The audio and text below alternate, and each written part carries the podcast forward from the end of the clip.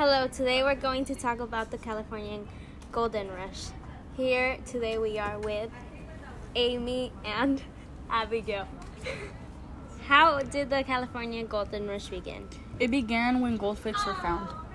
When did the Californian Rush take place and who discovered it and where was it discovered? It took place in the year of 1849. James Wilson Marshall discovered gold.